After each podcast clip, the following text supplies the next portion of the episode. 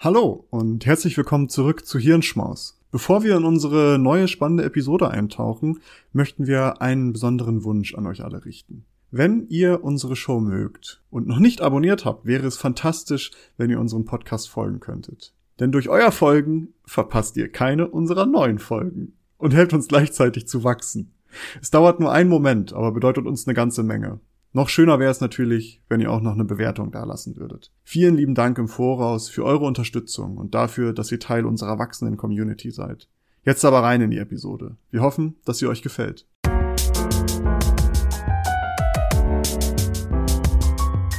Hallo und herzlich willkommen, ihr lieben Menschen, zu einer neuen Episode des Klugschwätzer Hoch 2 Podcast. Wie jede Woche sprechen hier Nils und Maurice über wissenschaftliche Themen, über Dinge, die uns interessieren, über, ja, äh, neue Erkenntnisse, die es vielleicht aus verschiedenen Bereichen gibt. Und diese Woche hat uns Nils etwas Interessantes mitgebracht. Lieber Nils, worum soll es heute gehen?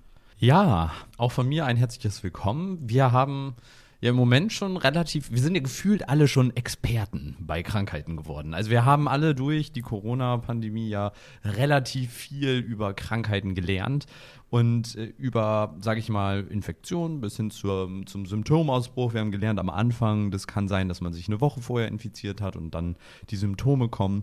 Und mittlerweile haben wir alle so ein gewisses Grundwissen. Wir fühlen uns also wie, wie die Experten. Aber man sieht ganz häufig noch in ganz vielen anderen Bereichen auch, dass eben wir doch keine Experten sind. Das sehen wir bei Corona, das sehen wir aber auch bei anderen Krankheiten. Und dass es manche Krankheiten gibt, wo es so gesehen für die Erklärung noch gar keine Experten gibt, weil diese Krankheiten idiopathisch sind. Das heißt, es gibt noch gar keine richtige Erklärung.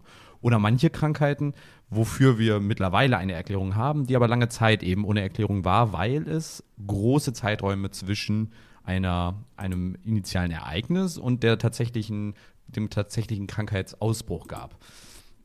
Kennst du da so eine Krankheit, würde dir da irgendwas einfallen, wo, wo du erst eine Infektion oder eine, einen Kontakt mit irgendwas hast und dann erst ja, unter Umständen Jahre später eine Krankheit ausbricht? Äh, ja, da habe ich letztens einen Podcast zugehört, ich weiß gar nicht mehr wie oder was. Das war, ähm, wie heißt denn diese Krankheit? LSM oder sowas, was dann über Zeckenbisse. Leimborreliose. Ja. Leimborreliose, genau. Und, genau das ähm, ist mir auch eingefallen. Äh, das war so der, das ist so der obvious Gedanke, den ich da kenne, weil das ist Leute, die wissen, also bis heute weiß man scheinbar noch nicht so wirklich genau, was das ist und wie das funktioniert und wie es zu behandeln ist und da leiden halt Leute jahrelang drunter, ihr Leben lang drunter, äh, was dann sehr, sehr belastend sein kann. Genau.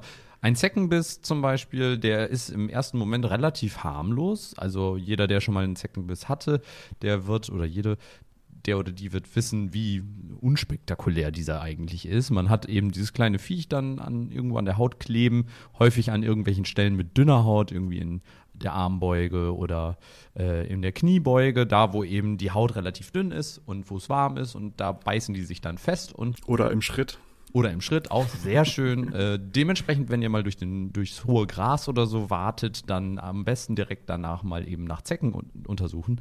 Und durch dieser Zeckenbiss, wenn man die Zecke entfernt hat, dann ist erstmal alles gut. Und in der Regel bei den meisten Menschen passiert dann auch erstmal nichts. Aber es kann halt sein, dass sich viele, viele Jahre oder Monate, wie auch immer, später eben diese Krankheit Leimborreliose zu erkennen gibt. Und das kommt eben durch diesen Zeckenbiss. Und da diese, dieses initiale Ereignis sage ich mal, sehr weit vorauslag, war es, ist es halt schwierig, diese Kausalität irgendwie herzustellen. Wir haben mhm. aber auch Krankheiten, die einfach nur eine lange, sage ich mal, also nach der ersten Erkrankung eine lange Symptomfolge oder eine vielleicht Folgeerkrankung nach sich ziehen. Das sehen wir aktuell ganz akut bei, bei Covid-19, wo wir praktisch mit Long-Covid eine Folgeerkrankung in Anführungsstrichen haben. Das heißt, wir haben im ersten Moment unser Covid-19, also wir liegen mit einer Erkältung oder einer Grippe oder noch schlimmere, einer Lungenentzündung, dann im Bett oder im Krankenhaus.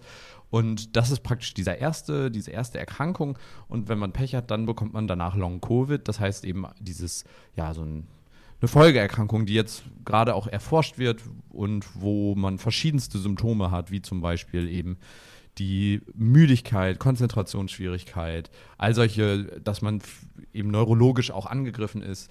Da gibt es vom Max-Planck-Universum, vom äh, Universum, Max-Planck-Gesellschaft, ähm, gibt es eine, eine Studie aus dem letzten Jahr, die sich mal Gründe dafür angeguckt haben, woran das liegen kann.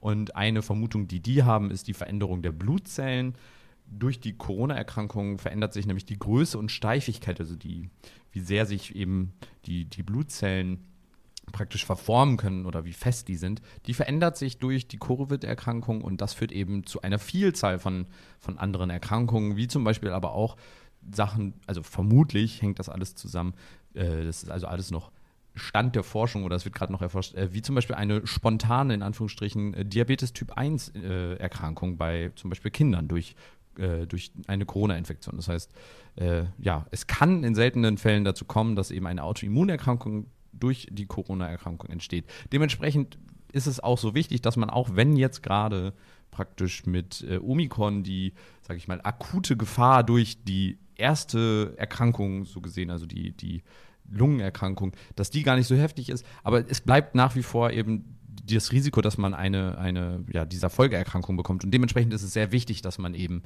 nach wie vor vorsichtig ist und das noch nicht zu sehr auf die leichte Schulter nimmt. Denn Long-Covid ist etwas, was noch ja, wahrscheinlich sehr lange uns begleiten wird. Naja, darum soll es aber gar nicht so genau eigentlich alles gehen sondern es geht eher um diese, wir haben eine initiale Erkrankung und unter Umständen direkt oder mit einem Verzug haben wir eben eine, eine praktisch Folgeerkrankung. Das ist unser heutiges Thema. Und im Allgemeinen geht es so ein bisschen um idiopathische Krankheiten, also Krankheiten, deren Ursprung zumindest zum aktuellen Zeitpunkt noch nicht 100% erforscht sind und wo wir noch gar nicht genau wissen, was führt denn eigentlich dazu, dass wir jetzt eben diese Folgeerkrankungen haben oder dass wir diese Erkrankung bekommen? Krebsleiden zum Beispiel sind ein Faktor davon, Parkinson oder Demenz. Da gibt es zwar bei manchen Teilbereichen eben ganz klare praktisch Grundursachen, aber bei manchen Sachen wissen wir halt nur, was sind Risikofaktoren, die dazu führen, einfach eben durch eine statistische Korrelation. Wir, wir sehen halt, PatientInnen mit dieser Erkrankung haben häufig eben zum Beispiel Übergewicht, Rauchen. Das sind so Sachen, die wir bei fast allen Erkrankungen äh, sehen. Äh, Krebsleiden, Parkinson, Demenz, überall dort äh, sind solche Faktoren immer auch ein, ein Faktor oder ein, ein Grund, warum solche Krankheiten eventuell auftreten können.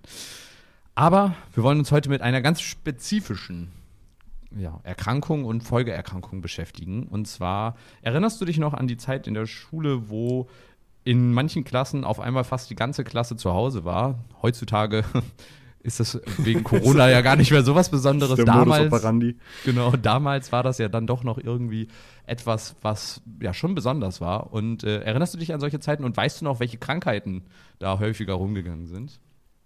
Boah, also das, äh, die, die gibt's ja vielfältige, ne? Also Masern erinnere ich mich früher aus, äh, aus Grundschulzeiten, glaube ich, dass da mal sie gesagt haben, we shut shit down, so, weil Masern irgendwie rumgegangen ist. Ähm, was war denn noch, sowas wie Windpocken oder so? Aber jetzt, mhm. wenn ich so an, an spätere Zeiten denke, also jetzt so Oberstufe oder generell, generell so weiterführende Schule, fällt mir jetzt nichts so ein, wo dann ganze Klassen nach Hause geschickt wurden. Ja gut, wir hatten natürlich ja häufiger irgendwelche sexuell übertragbaren Krankheiten bei uns in der Schule. Nein, natürlich nicht. Aber äh, erinnerst du dich an das pfeifrische Drüsenfieber oder Pfeifer Drüsenfieber? Oh ja, also das, äh, das ist mir ein Begriff, ja. Genau, das ist vor allen Dingen in der Kind- und Jugendzeit kommt, wenn man mit dieser Krankheit, oder das ist eine Krankheit, die häufig bei, bei Kindern und Jugendlichen auftritt. Und äh, ich erinnere mich zumindest an meine Klasse, dass es dort, glaube ich, auch mal einen Vorfall gab oder eine Erkrankung, wo mehrere SchülerInnen dann zu Hause waren. Und damals, ich meine, das nennt man auch irgendwie die, die Kusskrankheit oder sowas. Das ist aber jetzt ja. irgendwie so, das ist nämlich eine Krankheit, die unter anderem eben Tröpfchen, Kontakt- und Schmierinfektionen, mhm. aber auch bei, bei unter Umständen, ist nicht ganz sicher, bei, bei Sexualkontakt übertragen werden kann. Aber es ist eine Krankheit, die durch das Epstein-Barr-Virus ähm, ausgelöst wird. Und das klingt schon sehr, sehr unheilversprechend, Epstein-Barr. Da habe ich schon ja, ein paar Ep Dinge zuge. Das, äh, ach so, ja, das, das ja auch noch, das meine ich gar nicht. das, äh, das meine ich gar nicht, sondern einfach so, wenn, wenn, wenn die schon so abgespacede Namen haben, das Epstein-Barr-Virus.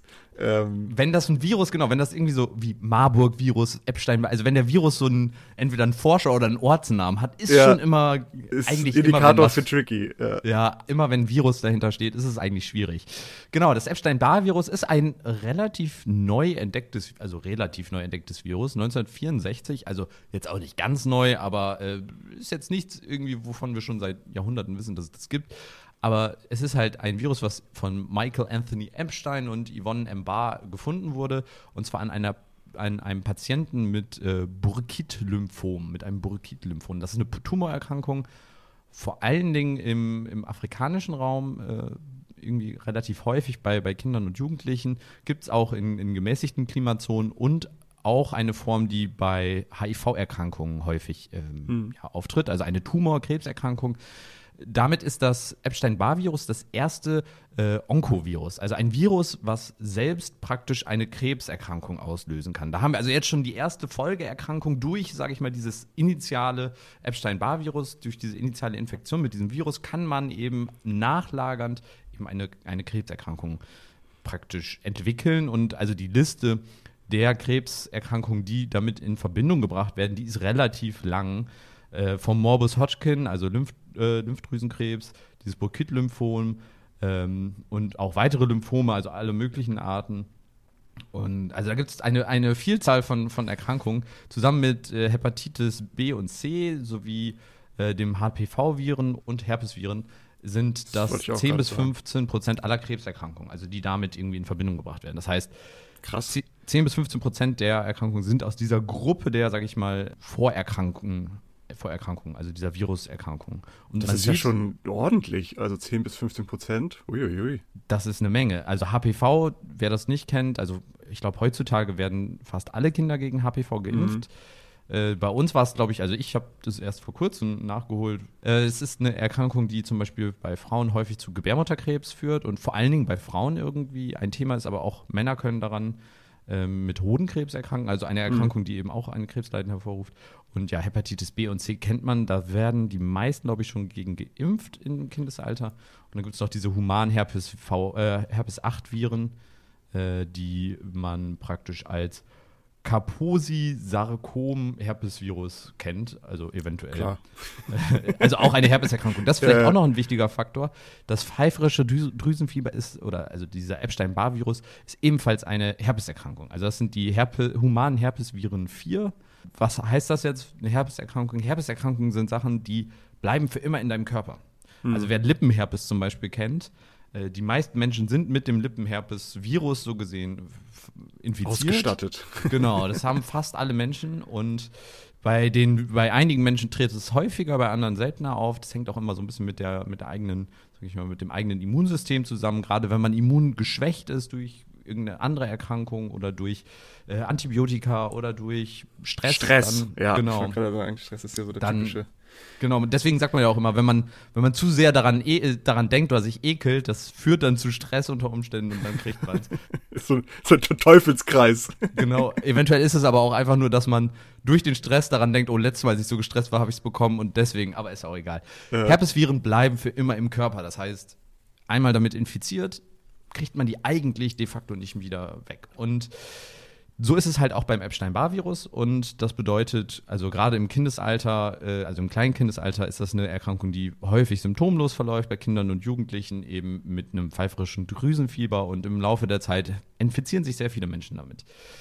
Und neben diesen Krebserkrankungen scheint das Epstein-Barr-Virus auch ein Faktor für viele, viele andere Autoimmunerkrankungen zu sein. Also Autoimmunerkrankungen heißt, dein Körper stellt sich praktisch gegen deinen gegen deinen, ja, gegen deinen eigenen Körper. Also dein Immunsystem kämpft gegen deinen Körper. So, das ist zum Beispiel Diabetes Typ 1, was wir gerade schon hatten, ist praktisch eine Autoimmunerkrankung, in dem dein Körper eben kein, kein Insulin mehr produziert, weil dein Körper deine Bauchspeicheldrüse angreift. Mhm. Also in dem Sinne auch ein, ein praktisch Kampf gegen dich selbst.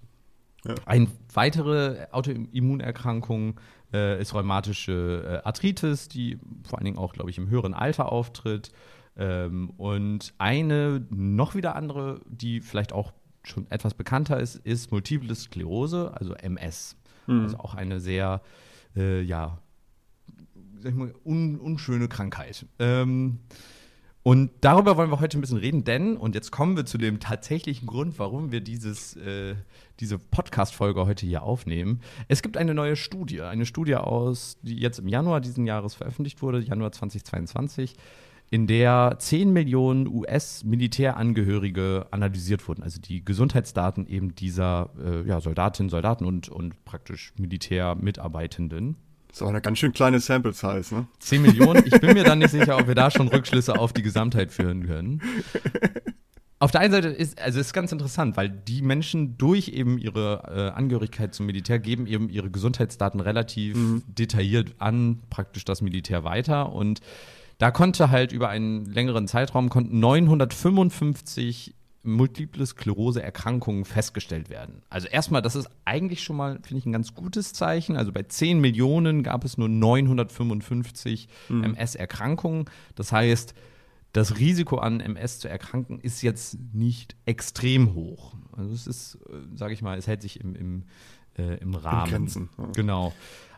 Aber dabei gab es einen signifikanten Faktor, der eben dabei äh, identifiziert werden konnte. Nämlich die Infektion mit äh, dem Epstein-Barr-Virus hat das Risiko an MS zu erkranken um das 32-fache erhöht.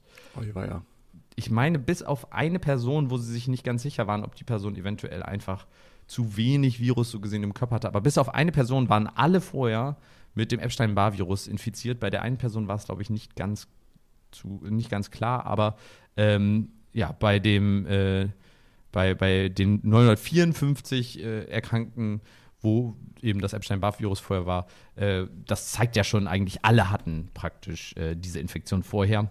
Und andere Virenübertragungen waren da eben nicht äh, so in dieser Signifikanz nachweisbar. Dieses, diese Vermutung, dass das Epstein-Barr-Virus praktisch als, als ja, Vorläufer oder als, als notwendiges Kriterium vorab oder als Auslöser dieser Multiple Sklerose ähm, gilt, die gab es schon länger, also diese äh, Vermutung, dem äh, aber die, dieser Beweis dafür oder praktisch ein, ein so gro eine so groß angelegte Studie, die gab es bis zu dem Zeitpunkt nicht. Das heißt, dieser Epstein-Barr-Virus, den ich vorher so gesehen gar nicht so wirklich auf, der, auf, dem, auf dem Schirm hatte, der ist ein ganz schön, ganz schön krasses Ding. Ganz schön mieser Assi. Also, wenn man mal überlegt, extrem viele Krebserkrankungen, die damit ausgelöst werden, verschiedenste multiple, also Autoimmunerkrankungen wie Multiple Sklerose oder Rheumatoide Arthritis, das sind alles so Krankheiten, die will man echt nicht bekommen. Und vorher dachte ich so, pfeiferisches Drüsenfieber, ja gut, da liegst du halt krank im Bett und dann war es das. Und das finde ich immer so dieses Tückische an diesen Erkrankungen, dass eben der, der, diese initiale Infektion gar nicht so krass klingt. Und also wenn jemand mir gesagt hätte, ja, ich habe pfeifrisches Drüsenfieber, dann weiß ich gar nicht, ob ich das so, oh ja, das ist ja schlimm, ich, ich halte mich jetzt ganz, ganz dringend fern von dir. Ja. Aber ist denn in, in dieser Studie, weil, also die haben geguckt, haben von 10 Millionen Menschen die Gesundheitsdaten bekommen, 950 davon haben Multiple Sklerose irgendwie bekommen und davon hatten die eigentlich alle, bis auf vielleicht ein, zwei oder wie auch immer, hatten sie vorher äh, irgendwie mit dem Epstein-Barr-Virus Kontakt gehabt, ob das jetzt eine pfeiferisches Drüsenfieber war oder wie auch immer. Genau, die haben und, diese Viren im Körper, genau. Aber gibt es auch eine unabhängig davon, also haben die auch Daten dazu, wie viele von den 10 Millionen insgesamt Kontakt hm. mit dem Epstein-Barr-Virus hatten? Ja, ähm, in diesem Paper sagen, also man muss dazu sagen, das Epstein-Barr-Virus, äh, wenn im Alter von 40 sind knapp 95 Prozent der Menschen mit diesem Virus infiziert. Ja. Also das heißt, auch in dem Fall war es, glaube ich, so, dass 95 Prozent der Patient, also der, der untersuchten Personen ähm, hatten, glaube ich, da, genau, waren infiziert mit dem Epstein-Barr-Virus. Mhm. Und das bedeutet nochmal wieder, also 95, das heißt äh, 9,5 Millionen ja. der 10 Millionen hatten äh, eben diese Herpesviren, äh, die In Art und Weise, 4, ja. genau, haben die im Körper. Und nur bei 955, also bei praktisch äh, 0,1 Prozent, Nee, 0,01 Prozent. Also extrem ja. geringer äh, Quote. Nee, sogar noch weniger. Ja, aber äh, ja, also weit ja. unter einem Prozent von den Infizierten, die bekommen eine MS-Erkrankung äh, ja, äh, tatsächlich. Also äh, erkranken dann an MS im weiteren Verlauf. Das heißt, selbst wenn ihr mal pfeifrisches Drüsenfieber hattet, äh, jetzt nicht panisch irgendwie ausbrechen und dann, darauf äh, ja, hoffen, in Anführungsstrichen. Nein, also davon ausgehen, dass ihr jetzt ein, eine multiple Sklerose-Erkrankung bekommt. Das ist sehr, sehr unwahrscheinlich. Nahezu, also es ist wahrscheinlicher, wahrscheinlich, wahrscheinlicher, dass ihr irgendwie auf der Straße von einem Auto angefahren werdet, als dass ihr MS ja. bekommt. Ich weiß nicht, ob das jetzt der schönere Fall ist, aber. Oder ich weiß nicht, vielleicht sogar wahrscheinlicher, dass ihr im Lotto gewinnt? Nee, das wahrscheinlich nicht. Das wahrscheinlich nicht, aber es ist ja trotzdem, trotzdem immer, immer relevant, das mal so zu, äh, in Relation zu setzen, weil das heißt ja dann letztendlich, dass es immer noch keine Kausalität sein muss. Ja, also. Oder? Das sagen sie schon. Also die Wahrscheinlichkeit, also der, es ist auf jeden Fall ein Faktor, wenn du nämlich nicht mit dem Epstein-Barr-Virus äh, praktisch infiziert wurdest, gab es so gesehen noch keinen eindeutigen Fall, in dem Menschen tatsächlich dann im weiteren Verlauf oder ein signifikantes Niveau, wo viele Menschen dann mit MS erkrankt sind. Das heißt, ah, okay. Es, es, ist, es, es weist schon darauf hin, dass das genau. kausal irgendwie zusammenhängt. Genau, es ist unter Umständen diese, sage ich mal, die Grundlage, die geschaffen werden muss und eventuell gibt es noch weitere Faktoren, die ebenfalls darauf mit einspielen. Aber es ist höchst sehr hoch, also eine sehr hohe Wahrscheinlichkeit, dass eben tatsächlich das Epstein-Barr-Virus ein Grund dafür ist, warum man an MS erkranken wird. Was, was ist denn eigentlich MS? Haben wir das, äh, haben wir das schon gesagt? Was Maurice, damit bringt? hast du eine wunderbare Überleitung zu dem. Ich wollte das nämlich auch nochmal erklären. MS, also Multiple Sklerose. Ich vermute, viele haben schon mal den Begriff gehört, aber was das ganz genau ist, ist auch ganz schön schwer zu beschreiben, habe ich jetzt äh, festgestellt. Also ja, erstmal. Äh, ja Genau, erstmal ganz, ganz einfach beschrieben, in Anführungsstrichen, ist, ist eine chronisch entzündliche neurologische Autoimmunerkrankung mit sehr unterschiedlichen Verlaufsformen. Was heißt das denn genau? Also, das äh, Multiple Sklerose ist eine An ein Angriff auf die Markscheiden der Nerven. Also das heißt, die Isolierschicht in Anführungsstrichen äh, unserer, unserer Nervenfasern. Das heißt, wenn ihr euch einen, Nervenstrang als praktisch ein elektronisches Kabel vorstellt, dann ist die, die Markscheide praktisch diese Isolierschicht, dieses Plastik, was um diese, um diese Nervenbahn drumherum geht, die dafür sorgt, dass eben praktisch das gegen elektrische Einwirkungen zum Beispiel, also tatsächlich auch die Nerven gegen solche elektrische Ein Einwirkungen geschützt ist. Das heißt, da, also diese Erkrankung greift praktisch diese Isolierung an und das führt eben dazu, dass wir dort äh, Entzündungen an diesen Nerven, am zentralen Nervensystem, an verschiedensten Bereichen bekommen können, vom Gehirn über das Rückenmark bis eben zu den Extremitäten. Und das kann verschiedenste ähm, Auswirkungen eben haben, wie zum Beispiel, ähm, dass man eben äh, weniger sieht, also dass man eben bis zur Blindheit äh, praktisch Probleme bekommt. Es kann dazu führen, dass man Schwierigkeiten hat zu laufen, dass man weniger die, die Hände, Füße und Beine bewegen kann, also dass man da eingeschränkter ist. Es führt auch zu, sag ich mal, psychischen äh, Problemen, also man unter Umständen durch eben die Krankheit, aber auch durch, durch die, sag ich mal, daraus folgenden, ja. ja. genau, durch die Belastung, dass man eben da auch Schwierigkeiten bekommt. Was vielleicht ganz gut ist, ist, es gibt keine große Übersterblichkeit also mit der Erkrankung. Das heißt, man stirbt jetzt nicht direkt daran. Das ist schon mal, glaube ich, ganz ganz angenehm. Ja. Ähm, aber es kann halt sein, dass man in seiner Lebensqualität äh, doch schon eingeschränkt wird. Ja, das, äh, das ist ja krass. Ich finde das immer generell so, so neurologische Krankheiten oder neurologische Auswirkungen, weiß ich nicht, davor gruselt es mir immer irgendwie ein bisschen. Weil, also, wenn du jetzt zum Beispiel sowas mit so Diabetes vergleichst oder sowas, da ist halt, okay, dein Körper versagt halt auch in irgendeiner bestimmten Art und Weise, mhm. aber es ist relativ du kannst es so relativ genau zeigen, weißt du? Du sagst so, hier, guck mal, deine Bauchspeicheldrüse produziert nicht mehr das Insulin, was du eigentlich brauchst. So dein Immunsystem oder, checkt das nicht mehr oder was auch genau. immer. Genau. Aber bei so neurologischen Krankheiten, also da ist es ja auch so, das wird ja dein ganzes, deine ganze Nervenbahn, also dein Rückenmark wird befallen, dein Hirnstamm, glaube ich ja auch, was rein theoretisch dann ja. auch auf deinen, also sich auf deine, also die Nervenbahnen lösen sich ja irgendwie auf. Und das ist dann ja so ein Domino-Effekt, der sich der alle Auswirkungen haben kann, die man sich so mit, mit neurologischen Problemen vorstellen kann. Also von Taubheitsgefühlen in, genau. deinem, in deinem Körper bis zu Schmerzen in den Händen, Beinen, Füßen. Äh, du kannst solche, äh, hier, wie nennt man das, Tremor? Genau, mhm. also so, dass du so Zuckungen bekommst, ja. genau, so wie man das von Parkinson event äh, ja, genau, von Parkinson, Parkinson äh, kennt. Du kannst äh, ähm, so Muskelzuckungen bekommen, also dass du auf einmal irgendwie dein, dein Muskel sich irgendwie anspannt oder so Lähmungen, also die Anzahl an, an Erkrankungen. Deswegen sagt man dazu mhm. auch, dass ähm, MS die, die Erkrankung der tausenden Gesichter ist. Also ja. äh, Sachen kann man eventuell ja verschwommen sehen, doppelt sehen, teilweise nur ein Auge noch sehen. Ähm, man kann unter Umständen nur noch ein äh, Auge bewegen, Laufen kann schwer werden, Spasmen kann schwer werden. Äh, Inkontinenz, vielleicht auch eine Sache, die man nicht so gerne hat. Krass. Ähm, ja. Ich stelle mir dann auch die Diagnostik davon ja relativ schwierig vor, oder? Also wenn dann jemand kommt und sagt so, ey, ich habe irgendwie, keine Ahnung, ich, meine Hände sind ein bisschen taub. Ja. Und dann ja, Diagnostik ja. findet, glaube ich, häufig über MRTs statt. Da ah, okay, kann man sich ja. dann praktisch den Blick in den Körper hineinwerfen.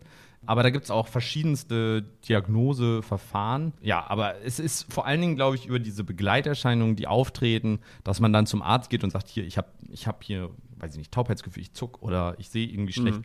Und das sind so gesehen diese initialen äh, Gründe, warum man dann zum Arzt geht und man geht nicht zum Arzt und sagt, hi, ich habe, glaube ich, äh, MS. Ja, außer man ist so, außer man hat wieder den Modus angeworfen, weißt du, so, oh, ich habe irgendwie so ein kleines Stechen im linken Arm. Ich google das mal kurz. Genau. und dann so, oh, ich habe ich hab Multiple Sklerose und nekrotisierende Fasziitis oder was auch immer. Interessant, das ist also sehr witzig, dass du das ansprichst. Ich habe tatsächlich, also bis vor ein paar Tagen kannte ich das nicht und seitdem ist mir das mehrmals jetzt über den Weg gelaufen. Wie kommst du auf äh, nekrotisierende Fasziitis? Ach so, das ist so ein irgendwie so ein Running Gag. Äh, Bei euch hab, in der Familie. nee, nee, nee, das ist ich habe ähm, die Serie The Good Doctor geguckt. Ich weiß nicht, ah. ob du das kennst. Nein. Das ist so eine, ich weiß nicht, ob das von Amazon ist oder sowas. Zumindest gibt es das bei Amazon oder bei Netflix zu teilen. Und das geht um ähm, ja, einen autistischen Doktor im Grunde genommen, einen äh, Chirurgen, der dann halt mit seinem Autismus versucht, in der Krankenhauswelt irgendwie klarzukommen. Und da ist halt wie in jeder Arztserie oder irgendwie Klinikserie sind dann natürlich die ganze Zeit, oh, da ist äh, ein Patient mit Tachykardie einge, äh, eingeliefert worden und er hat nekrotisierende Fasziitis. und, und das war halt irgendwie so ein Running Gag geworden. So, dass man immer gesagt hat, ah, ich glaube, du hast da nekrotisierende Fasziitis. Und nur deswegen kenne ich das tatsächlich. Okay, ja, ich habe das witzigerweise auf Twitter gesehen, wo irgendwie so ein Arzt äh, darüber getwittert hat, dass er jetzt eine OP mit nekrotisierender Fasziitis hatte und da erstens darauf hingewiesen hat, dass man es nicht googeln sollte. Auch hier dann äh. Inf äh, die Info, googelt es nicht. Falls ihr es schon getan habt, es tut uns leid, dass wir zu spät darauf hingewiesen haben. Ich habe selbst nicht danach gegoogelt, weil dann habe ich mir die Kommentare unter dem Tweet durchgelesen und war mir sicher, dass ich es nicht googeln möchte. Nee, ist auch nicht so schön. Nee, ist nicht so schön und auch in vielen Fällen lang, langfristig tödlich. Also ich meine, der Name sagt ja schon nekrotisierend. Genau. Ne, Nekro, ja, Absterben, Toten und sowas. Ja, naja. Naja, da wollen wir aber gar nicht so tief jetzt äh, einsteigen, sondern wir wollen uns noch mal kurz eben wieder zurück zu, zu Multiple Sklerose. Genau, die Diagnose findet eben häufig über eine längere Zeit, weil Jetzt kommen wir nämlich zu einem anderen Punkt von MS. MS, wie läuft denn so die Krankheit ab? Das ist nämlich auch ganz besonders, denn die ist sehr individuell, wie sie abläuft. Da gibt es so verschiedene Formen. Ähm, es gibt zum einen diese schubförmige ähm, Form des MS, das heißt, es gibt praktisch in Abständen von mehreren Wochen, Monaten, unter Umständen sogar Jahren, äh, gibt es so Schübe. Das heißt, man hat so eine Phase, eine kurze Phase in der Regel, in der die Erkrankung besonders stark vorhanden ist. Das heißt, wir haben in dem Fall eine sehr starke, äh, starke Symptomatik und im weiteren Verlauf steigt dann, sage ich mal, die, die Grundlast, nenne ich es mal, der Erkrankung. Aber es ist wieder, es geht wieder sehr stark zurück. Also ähm, das heißt, man hat kurze Zeit ein, ein sehr schlimmes Krankheitsbild und im weiteren Verlauf wird es dann wieder etwas besser, bis der nächste Schub kommt, der meistens dann etwas stärker war als der vorherige Schub. Und die danach folgende Phase ist dann in der Regel auch wieder ähm, etwas schlimmer als die vorherige Nicht-Schubphase. Und so steigt eben praktisch mhm die ähm, Anzahl, also so baut sich das nach und nach auf, aber man hat eben Phasen, in denen es sehr schlecht ist und man hat eben Phasen, in denen es einigermaßen in Ordnung ist. Und äh, das ist praktisch so die, äh, meine ich, die Hauptform, ähm, die betrifft 85 bis 90 Prozent, meine ich, der, der äh, PatientInnen. Ähm, wobei man auch dazu sagen muss, es ist eine Krankheit, die häufig von, von Frauen, äh, also die häufig Frauen betrifft. 75 Prozent der PatientInnen sind weiblich. Das heißt, auch da haben wir eine starke, sage ich mal, äh, Tendenz zu einer weiblichen Krankheit, also die häufig bei Frauen auftritt. Die zweite Form ist praktisch ebenfalls so eine Schubform, wobei dabei diese Schub- und Nicht-Schubphase nicht so klar voneinander getrennt ist. Das heißt, man hat zwar auch Schübe, die sind deutlich seltener, aber in dieser Phase zwischen den Schüben da ist, sage ich mal, auch ein deutlich merkbarer Anstieg der, der Symptome. Das heißt, dort ist es praktisch ein kontinuierlicher Anstieg mit Schüben, ähm, in denen es dann noch schlimmer ist. Und dann gibt es praktisch auch noch diesen kontinuierlichen Anstieg ohne äh, Schübe. Das betrifft so 10 bis 15 Prozent äh, der äh, PatientInnen und äh, beginnt häufig erst so, wenn, da, wenn die Krankheit so mit 40 beginnt. Und mhm. dabei ist es, äh, sind Männer und Frauen ungefähr gleich häufig betroffen. Ähm, das heißt, ja, Da ist es dann eher gleich. Das heißt, wir haben hier auch wieder so sehr individuell, wie praktisch die Krankheit für die verschiedenen Menschen dann wahrgenommen wird. Mal etwas schlimmer, mal etwas besser. Aber ja. Also abgefahren, dass das so viele verschiedene Ausprägungen haben kann, ne? Also genau, auch, auch welche Art von, von, sag ich mal, Symptomen du hast. Ja, ja, das genau. Ist auch super individuell. Wie, also das, äh, deswegen, das ist so im Endeffekt ein Riesenkomplex. Und das alles, wenn du dir überlegst, so, das könnte einfach sein, weil du irgendwann mal mit, sag ich mal, zwölf Jahren deine Freundin geküsst hast oder deinen Freund. Die Person hatte pfeifrisches Drüsenfieber und jetzt, okay, das klingt jetzt total böse, weil man dann so denkt, wegen dir habe ich das.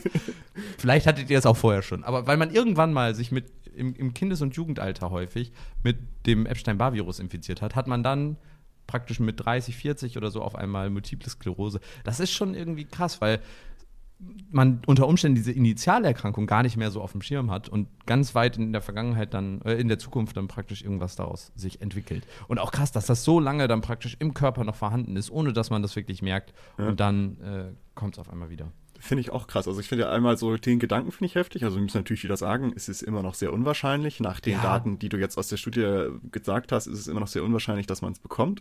Aber äh, das finde ich schon sehr abgefahren, dass man halt wegen es muss ja auch nicht nur ein Kuss sein, es kann ja auch sein, du bist auf dem Weihnachtsmarkt und trinkst aus einer, aus einer Tasse, die nicht richtig abgespült wurde und da war vorher halt jemand dran, der gerade pfeifrisches Drüsenfieber entwickelt. Ähm, oder was auch immer, ne? Du kannst ja, es ja oder du packst die Tröpfchen, Türkling Genau, genau. Schmierinfektion, packst eine Tür an oder nimmst das, äh, den Zettel irgendwie von jemandem und, und hast, dann, hast dann auf einmal dich damit infiziert. Oder du trinkst aus der gleichen Flasche oder genau. irgendwie war der Löffel jetzt gespült? Ach, bestimmt. Und dann war es doch nicht. Also. ja, aber das ist trotzdem so jetzt keine, äh, muss jetzt niemand in Panik verfallen und nur noch mit Handschuhen und äh, in Desinfektionsmittel Nein, baden. Doch, genau das müssen wir jetzt tun. genau das. Setzt euch Masken auf und Nee, Jetzt keine Türklick mehr ablecken, genau, Leute. Also ihr meint's ernst. Ich habe es kurz ausgerechnet. 0,0001. Also ja, gut. 3 Nullen äh, Prozent Wahrscheinlichkeit aufgrund dieser Studie äh, ist die Wahrscheinlichkeit, dass wenn ihr mit dem Epstein-Barr-Virus äh, infiziert wart oder seid, dass ihr dann MS bekommt. Also es ist äh, praktisch. Es ist sehr unwahrscheinlich. unwahrscheinlich. Aber die ist ja trotzdem interessant. Und das ist mein zweiter Gedanke, den ich dazu habe. Wie abgefahren geil ist es doch, das denke ich mir immer wieder, dass man jetzt schon, weißt man hat so in Forschung so die Möglichkeit, einfach 10 Millionen Menschen zu untersuchen. Total, total. Und daraus dann halt irgendwie neue Erkenntnisse zu schließen. Und das ist ja immer etwas, was wir immer wieder in diesem Podcast äh, entdecken. Ähm, dass das Data is beautiful.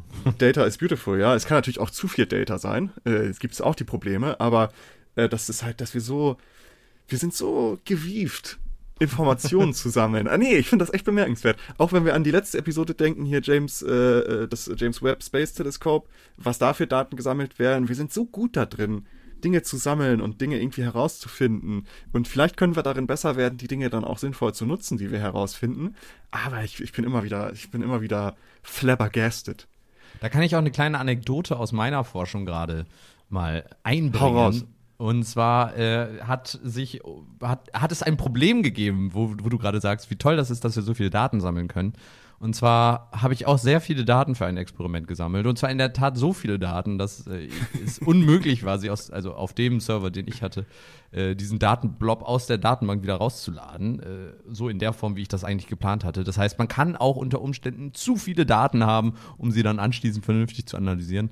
Äh, das war dann für irgendwie, sage ich mal, zwei, drei Tage Experiment über 1,5 Terabyte dann an Daten in so einem Ui. Blob. Äh, das war dann zu viel. Also man kann auch zu viele Daten haben. Aber ja, auf der anderen Seite ist es ja. schon faszinierend. Weil man kann auch die falschen Daten haben, ne? Also das ist äh, klar, es gibt da immer noch die, die Hindernisse und die, äh, die Schwierigkeiten. Daten sind nicht immer gut, aber ich finde es halt einfach, es haut mich immer wieder weg, dass wir so, auch jetzt durch Digitalisierung und ähnliches, dass du so Experimente laufen lassen kannst, sag ich mal, alles automatisiert. Total. Und äh, das ist krass, wenn man sich überlegt, wo wir schon überall hergekommen sind und was wir jetzt machen. Und eigentlich sind wir nur, nur Affen, die aufrecht gehen. Finde ich immer wieder interessant. ja, wir sind, glaube ich, schon einen Schritt weiter als die, die Ja, das sollte doch jetzt einfach nur zur, zur Illustration meiner, meines Takes sein. Finde ich auch, äh, ist auch, finde ich gut, dass du das nochmal eingebracht hast. Sehr schön. Lass uns noch mal eben kurz weitergehen. Wir haben ja gesagt 0,00001 Prozent Wahrscheinlichkeit. Was sind denn noch weitere, sage ich mal, Faktoren, die irgendwie aktuell damit in, also in der Verbindung stehen? Natürlich, wie ganz oft äh, die genetische Präposition. Mhm. Ähm, das heißt, Prädisposition, so, sorry. Äh, das heißt, wenn wir praktisch genetisch bedingt, sage ich mal, ein, ein eine genetische Kodierung haben, die das irgendwie befürwortet oder ermöglicht. Das ist ein wichtiger Faktor, von dem man ausgeht. Neben den von mir gerade genannten Virusinfektionen könnten auch bakterielle Infektionen, wie zum Beispiel Chlamydien oder ähm, andere bakterielle Infektionen dazu führen, dass praktisch eben äh, da eine, eine erhöhte Erkrankung oder eine Erkrankung auftreten kann. Das ist noch nicht komplett äh, ähm, bewiesen, Aktuell ist da aber das, äh, die größte Wahrscheinlichkeit liegt halt eben im Epstein-Barr-Virus. Ähm, dann gibt es eine Hypothese zur Hygiene. Ähm, das heißt, äh, wenn man eine hohe, also eine hohe Infektionskette hat, irgendwie ganz viele Infektionskrankheiten, dass das irgendwann dazu führt, dass man eben eine erhöhte Anfälligkeit dazu hat ähm, oder allergische Reaktionen, ähm, das auch über verschiedene Zeit, also über Zeit dann eben dazu führen kann, dass man da ähm, ja praktisch mehr erkrankt. Umweltgifte, Rauchen, Übergewicht äh, sind so Sachen. Die üblichen ähm, Verdächtigen. Genau, da gibt es äh, relativ viele verschiedene. Also wie gesagt, das ist äh, noch ein, ein äh, praktisch ein Faktor, der zu äh, erforschen ist. Aber jetzt, naja, man könnte jetzt sagen, das ist doch alles Kacke. Jetzt wissen wir zwar, warum es eventuell äh, zu MS führt, aber warum was hilft uns das denn dann zu wissen? Wir können ja nicht viel gegen das Epstein-Barr-Virus machen. Oder? Und jetzt kommt's, warum jetzt kommen wir wieder zurück zu dem uns alle umbringenden Impfstoffen, äh, die mRNA-Viren, äh, mRNA. ah, jetzt, jetzt, ist, jetzt, hat das, jetzt hat das gesagt. Jetzt ist, jetzt ist es bestätigt. Nein, äh, es gibt jetzt gerade die erste klinische Studie von Moderna, die einen mRNA-Impfstoff gegen das Epstein-Barr-Virus testen. Das heißt, in dem Fall könnte man dann eventuell in Zukunft sich eben gegen die ähm, praktisch äh, gegen diesen Epstein-Barr-Virus impfen lassen mit diesem mRNA-Impfstoff. Und wenn sich dann nachher tatsächlich auch beweist, unter Umständen dadurch, dass durch die Impfung eben praktisch dann kein MS mehr auftritt ähm, oder nur bei Ungeimpften, da, das wäre dann eben ein Faktor, womit man dann sagen könnte, hey, wir können äh, höchstwahrscheinlich MS in der Zukunft ja, verhindern, vielleicht nicht heilen, mhm. aber verhindern, dass es überhaupt auftritt. Und äh, ich finde das extrem spannend, weil mRNA, wir haben jetzt mit Corona praktisch den ersten äh, Impfstoff, der äh, praktisch da irgendwie die Marktreife erhalten hat und mit äh, dem Epstein-Barr-Virus, der vorher mir vollkommen unbekannt ist, aber wie sich jetzt herausgestellt hat, einfach nur mega heftig ist, hätten wir dann den zweiten praktisch Use Case, in dem wir sehr viele Krankheiten, unter anderem MS und Krebs, unter Umständen in Zukunft eben praktisch ja, reduzieren oder sogar, oder sogar verhindern können. Und das finde ich extrem spannend.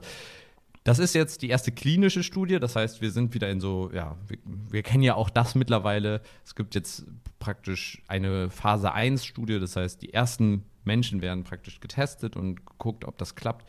Man muss dazu sagen, dass es in diesem Fall wahrscheinlich noch ziemlich lange dauert. Wir sind jetzt in der ersten Phase. Bei Corona, warum konnten wir das überhaupt so schnell machen? Naja, weil wir eben extrem viele Menschen haben, die sich damit infizieren und dementsprechend wir relativ schnell herausfinden, funktioniert der Impfstoff oder nicht. Beim Epstein-Barr-Virus wissen wir natürlich auch, dass sich in den ersten oder im, im ersten Lebens, in der ersten Lebensphase sich auch sehr viele Menschen damit infizieren.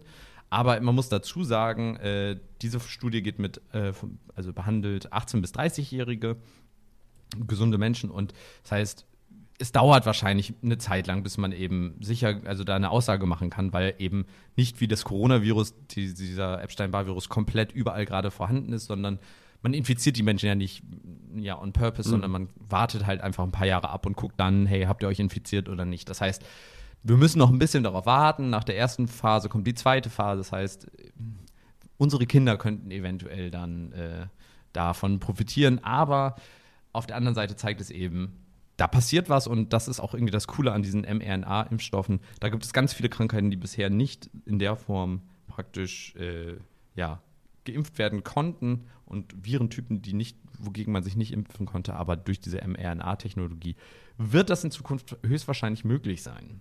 spannend, was da kommt. Äh, diese Studie praktisch, die ich vorhin vorgestellt habe vom US-Militär, ähm, sagt auch im Endeffekt, das ist der, der Takeaway von unserer Studie. Wir haben jetzt hier gezeigt, das ist wahrscheinlich ein Risikofaktor und äh, das hier äh, ist das Zeichen, dass diese Forschung weitergeführt werden sollte. Hm.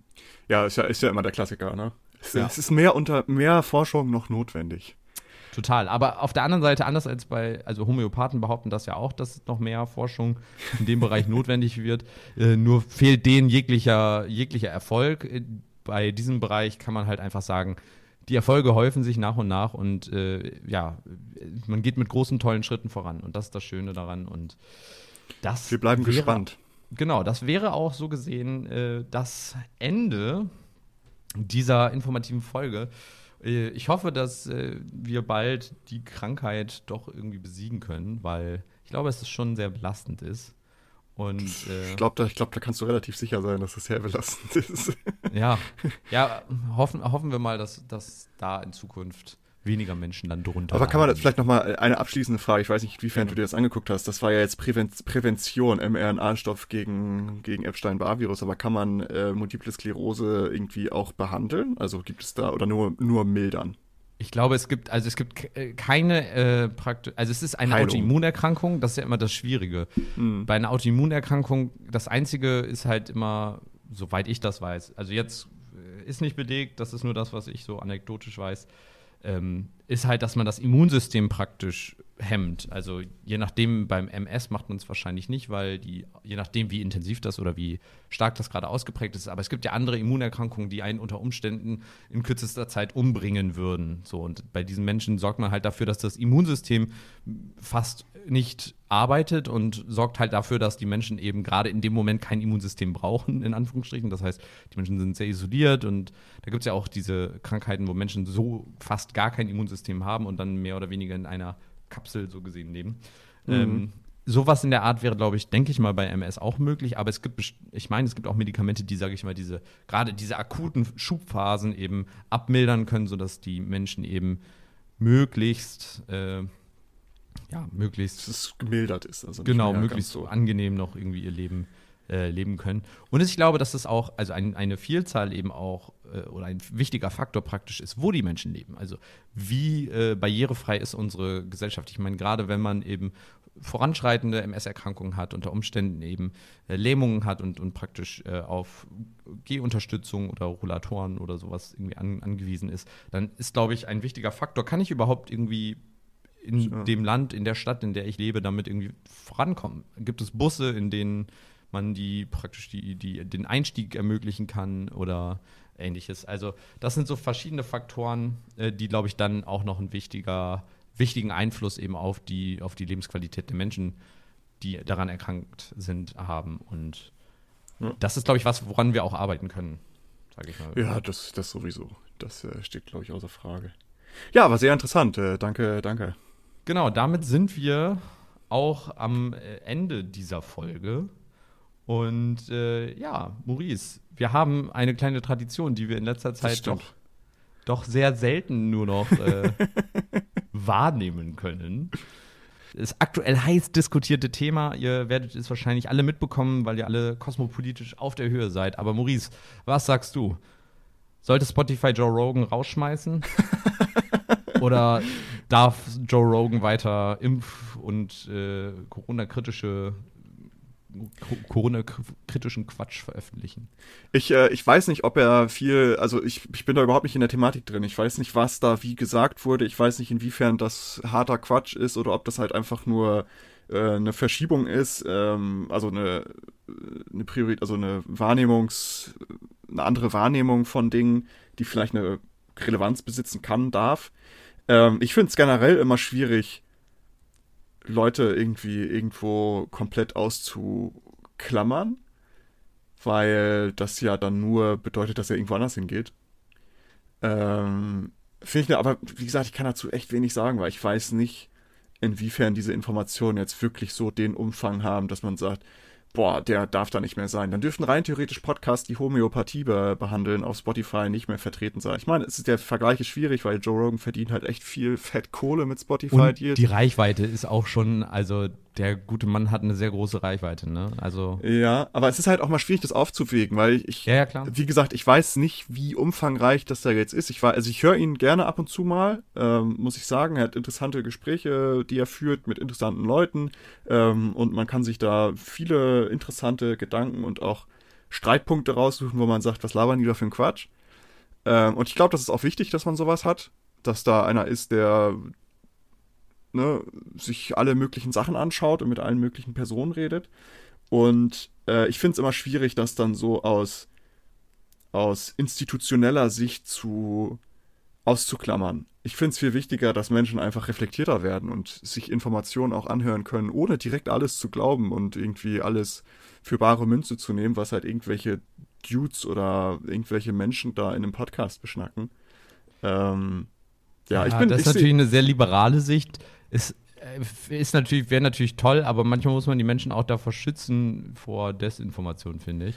Und in dem Fall, also we- wenn ich das richtig verstanden habe, ich bin auch nicht vollständig drin, aber wenn ich das richtig verstanden habe, hat er zwei Gäste gehabt, die sehr kritisch zu betrachten sind. Einmal ein Forscher, der angeblich äh, auch an der mRNA-Impfung mitgeforscht hat, aber jetzt irgendwie total dagegen wettert.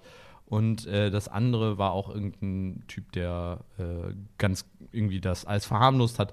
Und es fehlte jegliche kritische Einordnung und die konnten da einfach so ihre, ihre Sachen verbreiten, ohne dass da eventuell mal, sag ich mal, nicht mal so ein Disclaimer. Also es ist so, glaube ich, wenn er dieses, sag ich mal, journalistischen Weg geht, dann muss er aus meiner Sicht auch eben diesen journalistischen Weg gehen und sagen, hey, das ist jetzt hier eine Meinung und nicht ein, sag ich mal, wissenschaftlicher Fakt. Und das ist, glaube ich, da eine Hauptkritik, die man ihm dann da eventuell zuschreiben darf, finde ich. Ja, das, äh, also klar, man muss es auch kritisch einordnen und auch äh, nicht alles Ja und Amen zu sagen. Deswegen canceln. Weg mit ihm. Ähm, nee, aber wie gesagt, ich bin halt generell immer schwierig. Ich war ja auch dagegen, dass man Donald Trump von Twitter bannt. ähm, ist jetzt auch ein Hot Take, aber äh, ja, keine Ahnung. Das ist so mein Verständnis von. Ja. Weil, also, keine Ahnung, weil du kommst halt in Teufels Küche, wenn du damit anfängst. So, Ja. wenn du einen Joe Rogan damit. Also, also jetzt, wenn wir mal bei Donald Trump, das ist, glaube ich, ein gutes Beispiel, um das zu verdeutlichen, warum ich diese Probleme habe, das so für mich festzulegen. Donald Trump wurde gebannt. Er hat viel Scheiße geschnackt, da sind wir uns alle, alle einig. Ist okay. Aber Nur gleichzeitig. Scheiße geschnackt. Ja, äh, auch viele lustige Sachen tatsächlich. Es gibt so ein, ah, das ist was ganz anderes. Aber ähm, es gibt äh, gleichzeitig gibt es halt Taliban-Leute, die auf Twitter twittern. Hier, die werden ja auch gebannt. Nö, nicht alle. Und wo ziehst du denn dann den Strich so, weißt du, wo ist es dann zu weit, wo kannst du wirklich die Linie ziehen, ob das jetzt sehr viele Leute beeinträchtigt, weil ja, was ja bei Joe Rogan das Argument ist, dass er halt viele Leute in Gefahr bringt. Vielleicht hat er ganz, ganz viele andere Episoden, womit er sehr, sehr vielen Leuten hilft. So, Ja gut, aber das kannst du ja nicht geht. gegeneinander aufwiegeln. So, das ist also, du kannst ja Naja. nicht sagen, du, nee, du kannst ja nicht sagen, ja hier, der ist Arzt, der, hat- der hat 10.000 Menschen geheilt. Gut, er hat halt auch 500 Menschen abgemeuchelt, äh, aber man muss ja auch mal gucken, der hat halt auch 10.000 Menschen geheilt. Ich finde, das ist, du Das kannst- ist jetzt aber ein sehr krasser Vergleich. So. Natürlich, der ist überzogen, aber es ist im Endeffekt die gleiche Argumentation zu sagen, ähm, er hat jetzt mal, er, er, manchmal sagt er Scheiße, aber meistens sagt er was Richtiges. Wenn die Scheiße halt Scheiße ist, weiß ich nicht. Die, da finde ich, darf man dann schon ruhig weiterhin auch kritisieren und äh, dann Ja klar, auch, kritisieren, dafür bin ich immer. und auch aber- canceln. Das ist also Nee, ich dafür bin bin ich dafür, wir, wir müssen mehr canceln hier. Dafür bin ich ganz bestimmt nicht. Aber das ist jetzt auch ein ganz anderes Thema. Darüber könnten wir Stunden reden und uns ordentlich zu vorbereiten. Unsere können ja so eine, eine, eine ein Debattenformat aufmachen, wo wir so die Hot Topics diskutieren. Nee, habe ich gar keinen Bock drauf. Ich, Ich kann weiß eh schon, woraus es hinauskommt. Schnitt Dich, einfach wegcanceln und ab jetzt einfach du- nur noch selbst reden. Du kannst, auch, kannst auch immer so dazwischen so Dinge schneiden wie, weißt du, Dinge, die ich überhaupt nie so meine. Ja, sowas dein, wie, dein, dein, Joe Rogan alles, sollte- sollte genau. Strafe zahlen. Und immer so, dass das gar nicht zusammenpasst. Ich nehme einfach das, was du jetzt gesagt hast, schneid fast alles raus und pack das einfach. Was sagst du zu Joe Rogan? Joe Rogan sollte Strafe zahlen. Wunderbar. Vielen Dank, Maurice. Ich Joe Rogan sollte Meinung. hingerichtet werden. Dafür, so, er machst so richtig extreme Takes, die du dann zusammenschneidest. Nee, das lassen wir lieber. Nee, in dem Sinne, gut. Also, wir werden sehen, was da passiert. Äh, Neil Young ist weggegangen von Spotify. Mehrere andere kündigen auch den Abzug von Spotify an, wenn Joe Rogan einfach so seinen Kram weiter verbreiten kann. Wir werden sehen, wohin die ganze Geschichte uns führt. Ja. In dem Sinne würde ich sagen, haben wir die Stunde auch wieder gut voll bekommen. Ich danke euch fürs Zuhören. Maurice, ich danke dir für deine Zeit. Ich freue mich gerne. auf die nächste Folge und folgt uns doch gerne auf allen unseren Social Media Plattformen: Instagram, Twitter, Facebook. Ähm, und bewertet uns auf Spotify. Genau, bewertet uns bei Spotify, Apple, ähm, überall. Wir sehen, immer weniger Leute hören uns bei Spotify, was cool ist, weil viel mehr Leute irgendwelche direkten Apps benutzen. Das freut uns natürlich auch. Aber es freut uns auch, wenn ihr uns überall bewertet, wo ihr es könnt. In dem Sinne, vielen Dank fürs Zuhören und bis zur nächsten Woche. Bis zur nächsten Woche. Bye, bye. Danke, dass ihr diese Episode komplett gehört habt. Solltet ihr uns hier noch nicht folgen, würden wir uns sehr freuen, wenn ihr unseren Podcast abonniert und bewertet. Wir stecken viel Arbeit in dieses Projekt und freuen uns über jedes Feedback. Folgt uns gerne auch auf Instagram und oder Twitter, wenn ihr absolut nichts mehr verpassen wollt. Links dazu findet ihr in der Episodenbeschreibung. Danke für den Support, hoffentlich bis zum nächsten Mal.